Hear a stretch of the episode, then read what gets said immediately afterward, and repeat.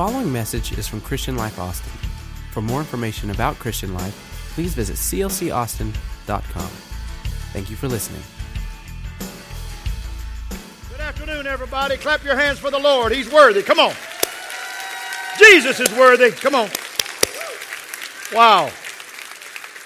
Good to see all of you today, or as they say in Missouri, all of you is good to see all of you today. what a joy to have you today and uh, on this beautiful day. You know, uh, our, our crowd today seemed a little challenged, and I was wondering about it. Now, y'all look wonderful, but first two services, and I was wondering about it. Then I realized it just hit me. Duh, it hit me. We got about 120 youngins up in Dallas at a Reveal conference that come to church here all the time, and you take that out of the equation, and then the parents that dropped them off and said, Wow, we get a weekend away from our kids, let's get out of here. And you got some people missing in church, but you made it to the house of the Lord today. What a joy to see you. Give, give yourself a hand for being in church. It's an honor. It's an honor. You know, I've discovered that the Lord is here. He's here. He was here in first service, second service, and He did some awesome things, and He's going to do some great things here in this service. We honor you. This is the third part and the final part of what we call the big life.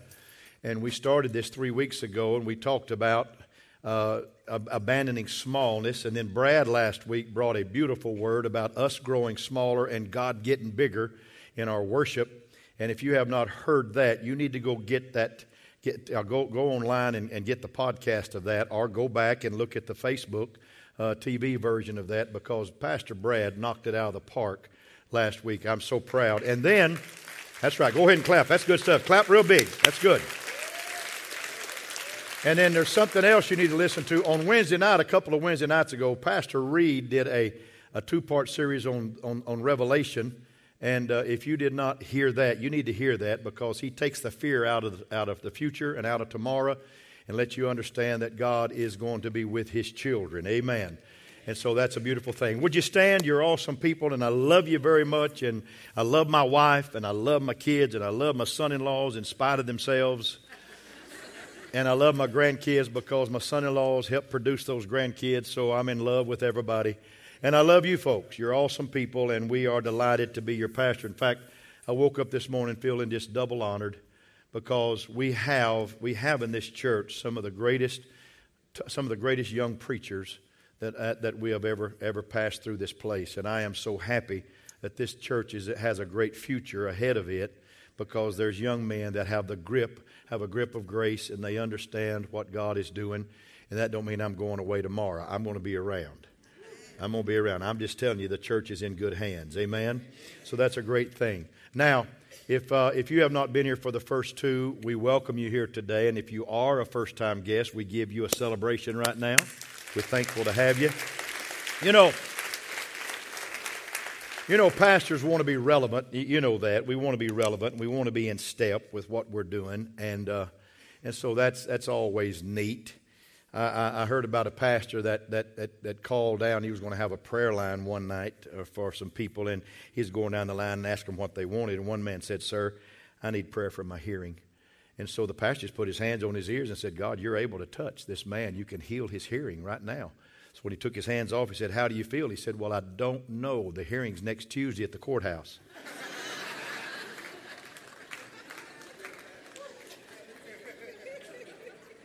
so if you come to me for prayer, please specify what you're asking for. and we'll, we'll be a lot better off, okay? Second Corinthians chapter 6 says, Dear Corinthians, I can't tell you how much I long for you to enter this wide open, spacious life. We didn't fence you in. The smallness you feel comes from within you. Your lives aren't small, but you're living them in a small way. I'm speaking as plainly as I can and with great affection. Open up your lives. Live openly and expansively. Say amen to the word. Amen. So I'm going to help the pastor, and you may be seated. Just before I get started, there's a sweet, sweet lady over here to my left that I want to recognize. It is my sister in law, and uh, she was married to my older, meaner brother for a long, long time and had three precious children. And she's here. She kept Reed and JC's uh, children while they went on a little three day trip. I'm talking about Becky. Becky Armstrong, would you stand, hon? I'm happy to welcome you today. It's an honor to have you. It's an honor. And we love you. Cassidy was at the car wash. Cassidy was at the car wash with the three kids the other day, and and there's a there's one of the little the little one, Ellery. She's two years old. The baby girl is frightened of the car wash, and has shown her fear repeatedly when going through a wash. But you can't leave the kid at home while you go to the car wash. You got to take the kids, so she takes the whole tribe. And the experience is an adventure, and it's past her comfort zone, but with a little help from big brother and big sister of praying and asking God to help, she survived. Take a, take a look. We're going to show you a little film of it.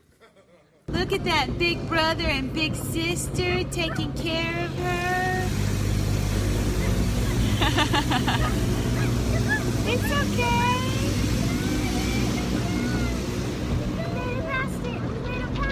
Oh no, you're doing Hands so over the ears, good. helping, praying for her hearing. Oh, Sweet. Good job, Sissy. Hang in there. Oh. You're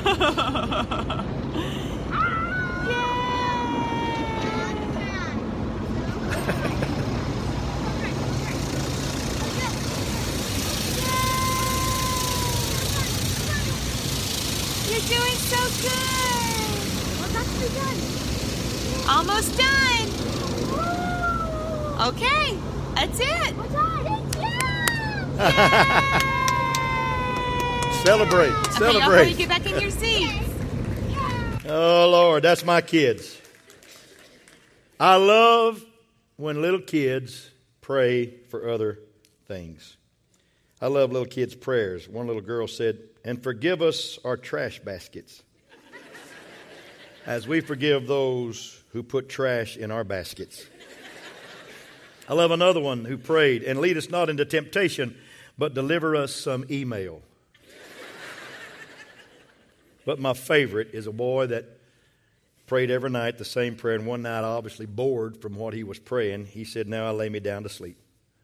I pray the Lord my soul to keep. And if I should die before I wake, then there was a long pause. He said, Can I have breakfast with you in the morning? You can't hardly beat that kind of praying.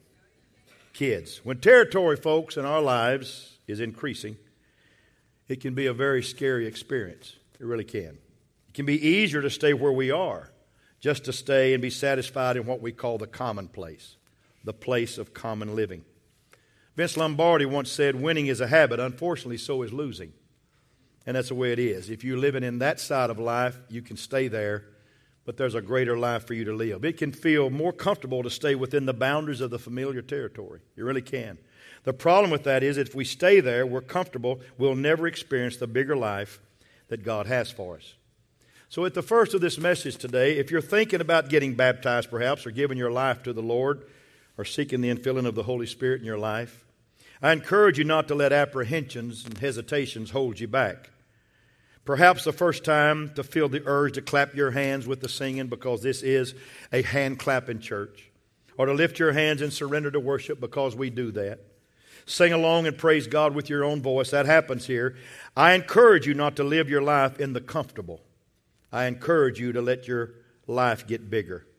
And if this is your first time to give, perhaps monetarily, or you want to be a part with your time and with your talent with this church, you feel inspired to give more than before, and, and, it, and it doesn't feel comfortable, I inspire you to go forward anyhow. If you're in the process, like others around you, of inviting friends and family to come to church with you, be confident. Be confident. Be big and full of faith. God will work through you to be a blessing to others. See, a big life, folks, is a blessed life. Say, blessed life. It's an increasing life, and it's a generous life. Go ahead, you can talk. A generous life. A generous life. And I want us to live big. I, not just preach big, not just sing about being big, not just talk about being big. I want us to live big lives. I want us to stretch ourselves. I want us to, to, to lengthen our cords and I want us to enlarge our tents and I want us to strengthen our stakes because God wants us to be big. If we're going to build a bigger church, we need to live bigger in our life to walk into a bigger congregation. Because God's got big stuff for us. And it's not just in a building, it's ourselves as personalities, as people, as spirit beings. We must get big. So I'm going to teach about four little principles here today. And one of them is this although God wants to bless people, not everyone is equally blessed. The reason some people experience more blessing than others is not because God wants to bless some people and not others, for God is no respecter of person. God wants to bless all of our lives. You say amen to that? But some people prepare themselves, and some people position themselves to live in that experience a place of supernatural blessing. You know, when there was a storm on the water one day at Galilee, 11 men hung on to the bow of the ship. One stepped over and walked to Jesus on the stormy sea. One. You know, when an army was hiding in foxholes and dens and afraid of a giant, a young man who never was even old enough to be in the army walked to the battlefield and said, I'll take him on with a slingshot. Here's what I'm trying to tell you God uses people who will step out and prepare themselves to do something bigger in life. Some, some pray big prayers. They live a life of obedience and honor to God. They have confidence in the promises that God has for their lives. Can you say amen? amen. Nobody, folks, I'm going to make a statement, is going to the summit of Mount Everest accidentally. You're not going to be out walking one day and say, wow, wow, I think I'll just take a walk today. And, you know, I'll walk longer today than a normal. And, whoo, look where I'm at. I'm on the top of Everest. Ain't going to happen. You can't even do that to Pikes Peak, which is half the size of Everest. You can't do that to these hills out here on the west side of town. You can't do that. You've got to prepare yourself. You really do. You've got to prepare yourself. You're not just going to take a walk and wind up in a high place, but you've got to take care to prepare yourself. I love the words of Edmund Hillary, who was the first man, along with Tenzing Norgay, to climb Everest. But when he was defeated, the first and second and third time in climbing Everest, he said this, I will come again and conquer you because you, because as a mountain you can't grow, but as a human I can. Mountains don't grow any bigger. And so on May 29, 1953, he and Tenzing Norgay climbed the 29,035 foot summit of Mount Everest for the first time. He then said, after he climbed it, It's not the mountain we conquer, but it's ourselves. It's ourselves. People do not decide to become extraordinary, they decide to accomplish extraordinary things. And he said this, you don't have to be a fantastic hero to do certain things.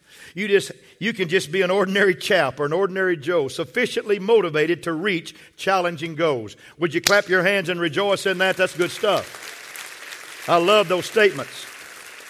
I love those statements. But if you look at the mountain and you say, I want to experience that. Do you know when Caleb first saw Hebron, when he first saw the mountain? Do you know when it was? It was 38 years before he walked into Canaan.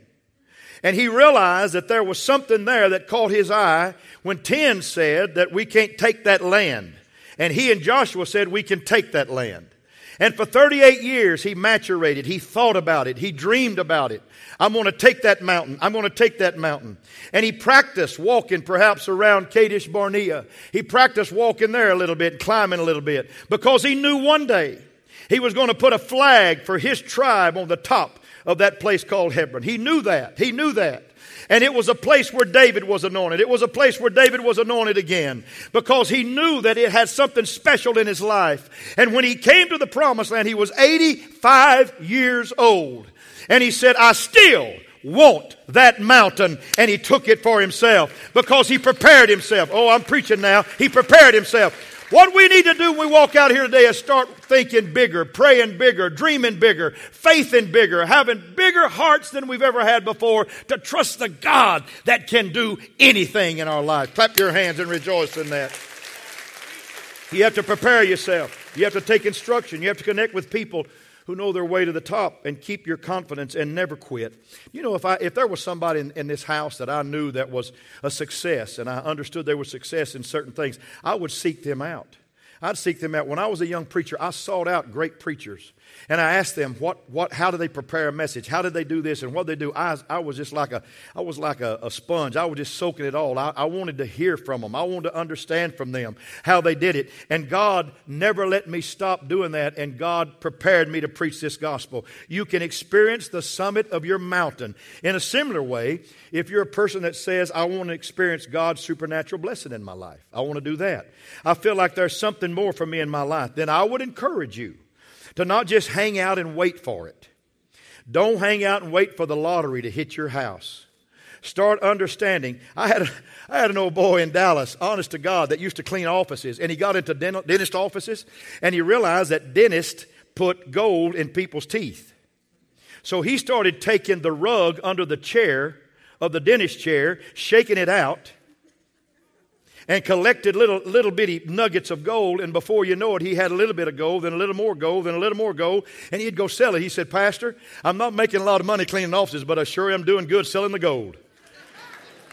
I'm telling you, folks, you just got you just got to go. You got to go. You got you got to just keep making efforts and go forward and understand that God loves you to pray big prayers.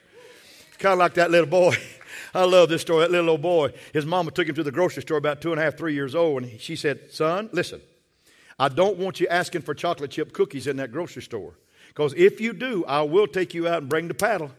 I brought the house shoe, I'll wear you out. Don't you ask for don't you ask for cookies in that store. But she had to go down the chocolate chip cookie aisle. And when he saw them, a whipping didn't matter. He said, chocolate chip cookies, chocolate chip cookies. And he started reaching for me. She said, son, and she spat his little hand. I told you not to ask for those. He said, oh, chocolate chip cookies. And so she finally went to the front of the, of the store, didn't get him any cookies. And he was bitter. He was hurting on the inside. And just before she checked him out, just before she checked out, he stood up in that grocery cart, in that little area he was, he was sitting in. And he said, In the name of Jesus Christ, I need some cookies. Paul Harvey told that story years ago, and I listened to it, and I never have forgot it. And he went home with 23 bags of cookies that day. Why don't some of you raise up and say, I need something from you, God? I want to start praying big. God's got more than chocolate chip cookies waiting on you. Not everyone's equally blessed. Part two, praying big prayers of blessing and increase is part of living a big life. Everybody say big prayers a blessing and increase is part of living a big life. See, most people that I know pray what we call survival prayers. They pray rescue prayers. They pray reactive prayers. They pray of, God, I'm in this situation again for the 80th time. I need to get out of this situation. Oh, God, help me prayers. And God, God will answer reactive prayers. He really will. But He loves proactive prayers. He loves prayers that take place before the situation, not just to bail you out, but to spring you forward. He loves your vision to get big. See, they don't ask for what they really want because they're always on the negative, praying for things to just get bailed out of. But Scripture encourages us to pray big prayers. Everybody say big prayers. To pray tenaciously and with confidence. You know what? I told the first two servers, you know what I, you know what I'm praying for today? Here's what I'm praying for today. God, Heal America. Heal America. Is that too big for you? Heal America, God.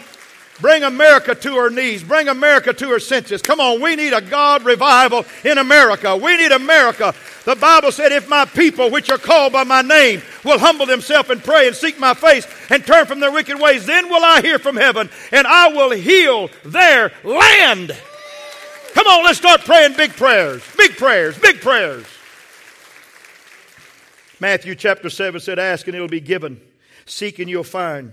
Knock and the door will be open to you. For everyone who asks receives. Say it with me. For everyone who asks receives. You know, how, you know why I have you repeat that? Because I want you to say that. I don't want you just to hear that. The one who seeks finds, and the one who knocks, the door will be opened. Which of you, if your sons ask for bread, will give him a stone? Or if he asks for a fish, will give him a snake? If you then, Though you are evil, know how to give good gifts to your children. How much more will your Father in heaven give good gifts to those who ask him? Say amen to that. I love First Chronicles chapter 4. It's in my office years ago when we built this building. I put some scriptures in my office before they painted and did all of that. And I've got all kinds of scriptures, and one of them is First Chronicles chapter 4. Jabez cried out to the God of Israel, Oh, that you would bless me and enlarge my territory and let your hand be with me and keep me from harm so I'll be free from pain. And God granted his request. Can I tell you, Joshua prayed one day. On the day the Lord gave the Amorites to Israel, Joshua said in the presence of Israel, Sun, stand still. I'm sorry, folks. I don't think there's much bigger praying than that. Because number one, the sun don't ever move. He prayed a, he prayed a wrong prayer, but God loves big prayers so much that he allowed the earth to stop its, its rotation on its axis and quit revolving around the sun for about a day. And he said, Not only do I want you to stand still, son, I want you to stop over the valley of Gibeah, or over Gibeah. And I want the moon to stop over the valley of Ajalon. And the Bible said the sun stood still and the moon stopped till the nation avenged itself of its enemies. I'm declaring, if Joshua can speak to the sun, hallelujah, if Caleb can talk to a mountain, hallelujah, if, if Peter can get out of a boat, if David can whip a giant, we can stand here today and say we can pray some big prayers we can pray some big prayers. Why not go ahead and live your life big and full and full of grace and full of the mercy and the glory of God in your future? Say amen to that. Give yourself permission to pray big prayers. Arnold Palmer was one of my heroes in life. I loved his golf game. When I say loved, it's a little L, not a big one. And I, I enjoyed his attitude. And I first drank an Arnold Palmer, which is half lemonade and half iced tea, in his honor and I still drink them to this day. He once played a series of exhibition matches in Saudi Arabia, and the king was so impressed that he proposed in good Middle Eastern fashion to honor his guest with a gift. And Arnold Palmer resisted. He said, It really isn't necessary, Your Highness. I'm honored just to have been invited here. It's been an honor. And in good Middle Eastern fashion, His Highness persisted. I would be deeply upset, replied the king, if you would not allow me to give you a gift. Palmer thought for a moment, all right, how about a golf club? I can take it home and put it in my office. That would be beautiful, a memento to visit my visit for your country. The next day, delivered to Palmer's Hotel was the title to a golf club. With thousands of acres, trees, lakes, and a clubhouse that defied description. And Arnold Palmer died still owning that. Hear me today. In the presence of the king, don't ask for small gifts.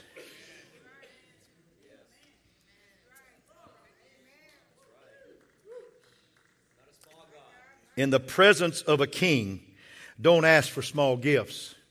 And I will say this big prayers honor God. And God honors big prayers. You need to say that all week long. Big prayers, come on, big prayers honor God. And God honors big prayers. Clap your hands real big for that because that's good.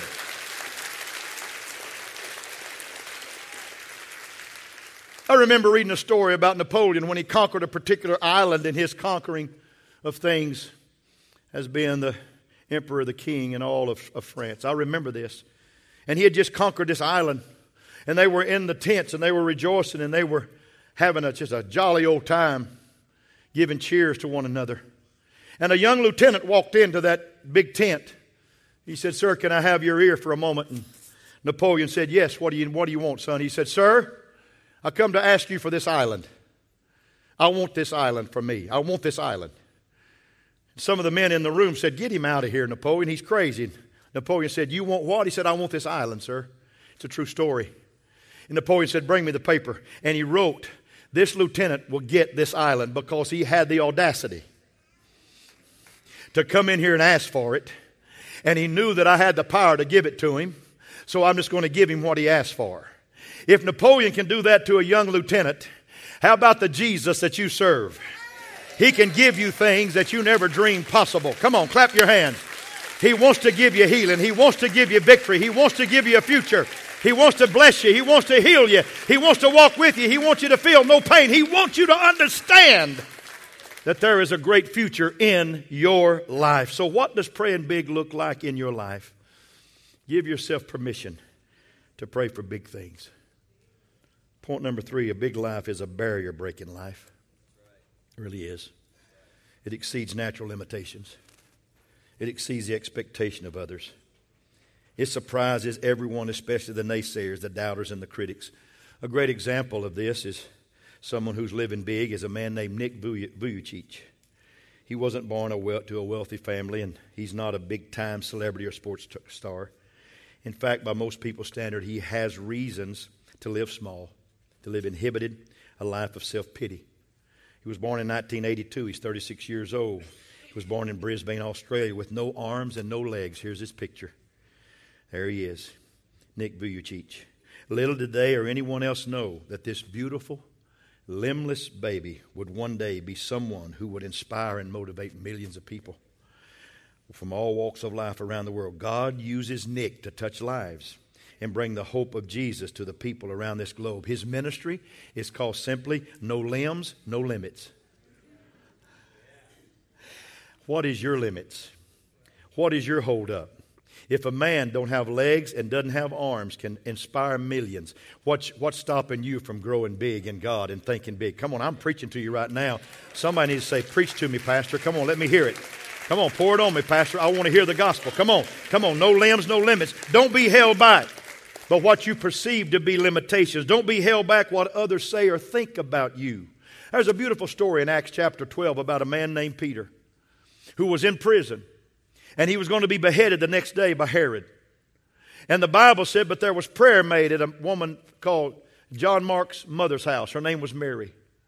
And they prayed for Pete to get out of that prison house. He was between two guards. There was three doors he had to walk through, or two doors and an iron gate.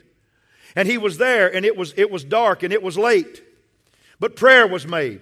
Big prayer was made. Because God not only had to bring Pete out, he had to take the shackles off, keep the guards asleep, make the doors open without a, without a key, make the iron gate open of its own accord. Hmm. Oh, I feel like preaching right now.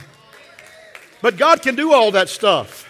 He can do all that stuff. You say, God, let me pray big prayers in 2018. Let me believe for big things in my life. Let me understand that you got more for me than I could ever imagine. And when Pete walked out of that prison place, when he walked out, the Bible said he exceeded the expectation of the Jews. You know what that means? That means everybody that wasn't praying at that house, and even some that were praying at that house, believed that this prayer was just going to be a, just a token prayer. They believed that Pete was probably going to die the next day, but he didn't die. He lived to preach the gospel. He lived to hold the keys of the church. He lived to understand that God was greater than anything in this world because somebody prayed a big prayer. I'm telling you, some of you have been delivered from prisons. Some of you have been delivered from things in your life. But the world thinks that you'll never excel. Oh, hallelujah. You'll never get to where you need to be in God. But I'm telling you, get beyond the expectation of people and walk into a new day of big living. Oh, I didn't mean to preach that hard, but I feel the Holy Ghost in this house right now. Somebody clap your hands and say, Glory! Get beyond the expectations. He'll always fight drugs. No, he won't. He'll always fight alcohol. No, he won't. He'll always be down. No, he won't. He's going to live bigger than that. He's going to live better than that. He's going to come beyond the expectation of everybody around him. Because that's what God wants you to do in this big life. God delights in blessing people in that way, extends their reach and expands their life to the surprise of everyone around them. And so, my final point is simply this big life is a generous life. It's a generous life. I want to encourage you to think big. I want to encourage you to think generous about your giving of your time. Not, I'm not talking about money necessarily. Your time, your talent, yes, and your treasure. You know, yesterday, I just felt the urge to go watch the Horns in their scrimmage, in their, in their spring scrimmage. Never done it in 28 years, so I just, I just thought, you know, I'm ready to preach. Maybe I can get something from going and watching these boys. A little extra. I didn't. but we had fun. Took Brad, took Jaron, Windsor. Oh, Windsor had the time of his life. He loved it. We watched those guys. Now they got some, they got some boys out there that can play. They really do. But I was thinking, you know, just watching these guys is not, it's fun, but I'm still a person that likes to get into the game. And when I saw some of the boys throw passes, I said to myself, I'm 68 years old, and I can throw a ball better than that. I can't, but I think I can. And there's, there's, there's some guys out there that can do it. But I, I just think that sometime in your life, you got to get tired of the sideline ministry. And you got to say, you know what? I'm going to, I'm going to, I'm going to think bigger about my time, bigger about my talents, bigger about my treasure. I'm going to think bigger. I'm going to get big in my journey. I'm going to get big in this thing.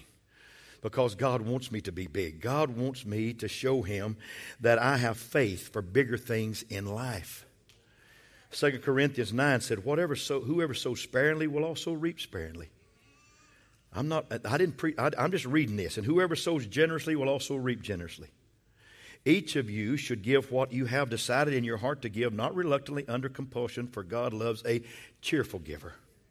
And God is able to bless you abundantly, so that in all things, at all times, having all that you need, you will abound in every good work. As it is written, they have freely scattered their gifts to the poor, their righteousness endures forever. Now, he who supplies seed to the sower and bread for food will also supply and increase your store of seed and will enlarge the harvest of your righteousness. You'll be enriched in every way so that you can be generous in every occasion, and through us, your generosity will result in thanksgiving to God. That's not just talking about your treasure, that's talking about your talent, that's talking about your time, and it's talking about your treasure. Folks, the church needs some big time thinkers. We need some big time prayers. We need some people who know how to shrink themselves and honor a great big God. We need people who understand that this thing is not about us, but we need to think greater about what God is doing through us. God is big, He's massive, He's awesome, and He wants us to understand that He honors, He honors big prayer. He honors big prayer because God loves praying big. He loves it. And so today, in this last service, I want to I want to share something with you. I really do. I want you to abandon smallness. Say amen to that. Amen. I want you to worship God with the fervor. Say amen to that. Amen. And I want you to start praying big prayers like you've never prayed in your life. See, you can't pray a prayer so large that God, in answering it, will not wish you had made it larger. Pray not for crutches, but pray for wings. Pray for God to either change the circumstances or supply the sufficient power to overcome them. Hallelujah. Sometimes He steals the storm, sometimes He steals the soul that's in the storm. But whatever God chooses to do, I'm going to be a big thinker. God is awesome. He is awesome. Live what the Bible wants you to live a big life. So uh, on Thursday, I was finished with this. I had laid it to rest. And then it started maturating in my spirit. And on Saturday, I was walking around the house just praying. I've got a little, I've got a little wall of Jericho that I walk around, living room, down down by the hall, through the kitchen, Amen. Back back around by the family room, back around to the living room. I just kind of walk. I just kind of walk. Wherever I am, I just I, I walk. I just walk in the house and I said, God, I want you to give me a word tomorrow for the church. I want you to give me a word. Give me a word. I want to end this message with a word from my heart to the people's heart. Would you give me something? And then he, he showed me that when I looked up sin, I didn't want to preach on sin, but it's used 448 times in the Bible. And then anger is used 234 times in the Bible. And hate is used only 87 times in the Bible. Boy, there's a lot of people that get a lot out of those 87 verses, don't they? And bitterness is used just 22 times in the Bible. And envy is used just 20. And lust is found only 18 times. Yet we talk about that a lot, don't we? But the word that God dropped in my spirit was a word called again. Again. Say again. again. It's found 672 times in the Word. It's more than sin, it's more than anger, it's more than hate, bitterness, and envy, it's more than lust. Because God wants you to understand something. He wants you to know if you have failed and fallen flat on your face.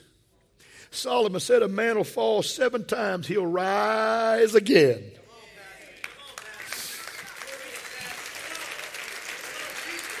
I want you to.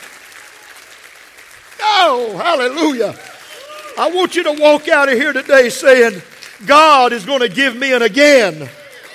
God's going to give me an again in my life.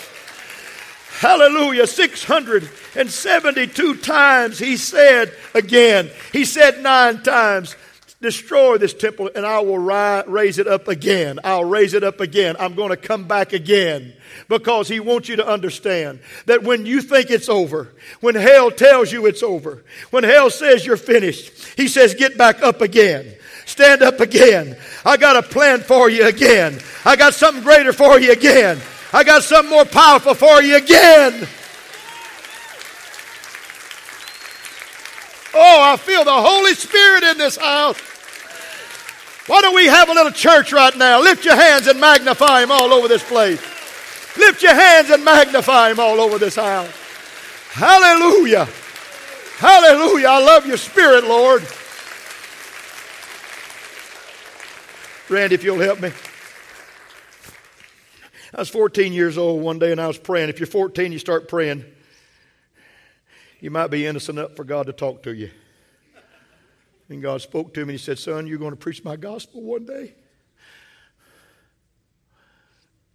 Then I got to measure myself against other young men when I got older that was preaching the gospel, and they all had great pedigree and they all had wonderful dads who perhaps were pastors, and I had a lot of friends whose dads were pastors, and I didn't have preachers in my family, I had outlaws in my family, especially on one side. I mean outlaws.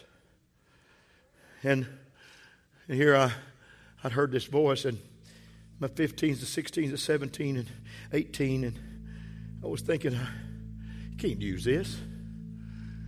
And I remember going to a church camp. If your kids ever want to go to church camp, if you don't have the money, tell us, we'll, we'll pay for them. We'll, we'll send them to church camp for you. Church camp is a wonderful place for your kids. It really is. And I was back, I was back over in the corner. I didn't really want to be there. I'd laid down this thought of preaching the gospel. And I was 19 years old. And the preacher was saying, you know, God can use you. He said, even if you're just a two legs and a piece of an ear, he can use you a lamb, a shepherd will be coming to get you. If, you. If you're a bent reed or a smoking flax, he can use you. If you're a burned stone, he can use you. I'll never forget it. And I was resisting. I was resisting. And one of my good buddies, boy, I wish he was in this church. You're talking about a saint. He never preached, but he was a saint. He come put his arm around me and he said, Hey, God ain't talking to me, he's talking to you. He's talking to you, Rex. He said, You've got a call on your life. We've, we've known it. Why don't you let me go pray with you? And I went down to the front and knelt at the altar. And God came to me again. Again. And touched my lips and anointed my soul. And a fire was put in me. And the next year, I started preaching the gospel when I was 20. And I've never, never look back. Because God believes And again. So you had a failure. So you had some tragedy. Do you know I'm living longer on the backside of tragedy than I am on the front side? 31 when it happened. 37 more years I'm still living because God had an again for me. It happens. There's families here that's lost children. There's families here that's lost moms and dads. There's a, there's a widow in service today that lost her husband just a couple of weeks ago on a Sunday. She's in the house of God today, and God's going to give her an again. because it's more than sin, it's more than anger, it's more than hate, it's more than bitterness and envy and lust. God loves that word again. In fact, Leviticus said after he's been sold, talking about slaves into, into slavery, he may be redeemed again. One of the brothers may redeem him. Jesus Christ is our older brother that redeems us from being bound to things that we don't need to be bound to, and being tied to things. So today I close. I preached a little bit too long, but y'all are my adopted class. In fact, this is so funny. One gentleman came in the first service and said, I'm missing my adoption session today. I'm going be here in first service. I said, You're out of place. You're a fish out of water. He said, I know it, but I'll be back to that service next week. I love you folks. Now listen. Listen. God gave this service to this church because there's people like you that wouldn't come to formal church at 9 o'clock or 10.30, but you love this 12 o'clock service. It's your, it's your Austin. And I'm here to, I'm here to declare, here to declare that some of you need it again in your life. So how do I do it, Pastor? How do I do it? How do I do? How do I how do I have this again feeling in my life? Each of us was born, we should be born again. The word again is the key to a brand new life. And how can I be born again? First of all, have faith. Second, confess your sin. Third, repent of your sin. And fourth, wash away those sins by water baptism and rise in the newness of the Spirit within you. Be born a second time. But how? How? How? God told Jeremiah, Jeremiah chapter 18, I want you to go to the potter's house. And when he got there, he saw a vessel mired on a wheel and marred on a wheel, and the potter took the vessel and made it again. Then God asked Jeremiah, Cannot I, I do with you what this potter has done to the vessel? See, my God's a creator, but he's also a recreator. He made you, he can make you over again. Again. Everybody say, again is the word. Again is the word. I close. This is really the landing now. I'm landing. Back in Vietnam, they had the enemy had what they call these tiger cages. And they would put prisoners in them, and they were five feet tall and four feet wide and four feet deep. And a man of normal size, an American man, could not feel comfortable. You couldn't stand up, you couldn't lay down, you couldn't stretch out. They made you cramped.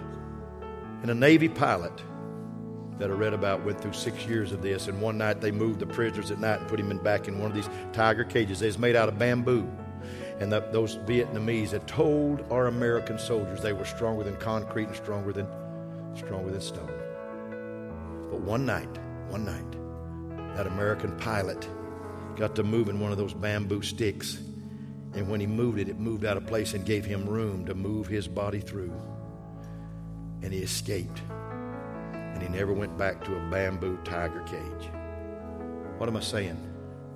Don't let hell rob your victory by putting you in a tiger cage and destroying your mindset and destroying your heart set that you can have bigger life. You can have greater things in your life. Move the bamboo, step outside, and find some freedom in your life here today. Amen. That's what Jesus wants you to do. Would you stand? You're awesome people. You're awesome people. I wish I could tell you the times that I have seen agains in people's life divorces, bitterness, almost hatred, envious of people that have good marriages. But God's got an again. After second service today, a beautiful young girl, a mother of two, just went through a horrible divorce. Just went through a horrible divorce. And she came to me with tears and said, Pastor, it's final. And I say, but God, I said, but God's not through with you yet. You have a future because there's an again in your life. Don't quit coming to the house of God. She said, I'll be here. She raised her hands. We prayed for her and she had victory. Here's what I'm trying to tell you God's got an again in your life. He's got an again. You've suffered pain, but God's got an again in your life. You've suffered heartache, but God's got an again in your life. And He wants to give you that again today. Bow your heads and close your eyes.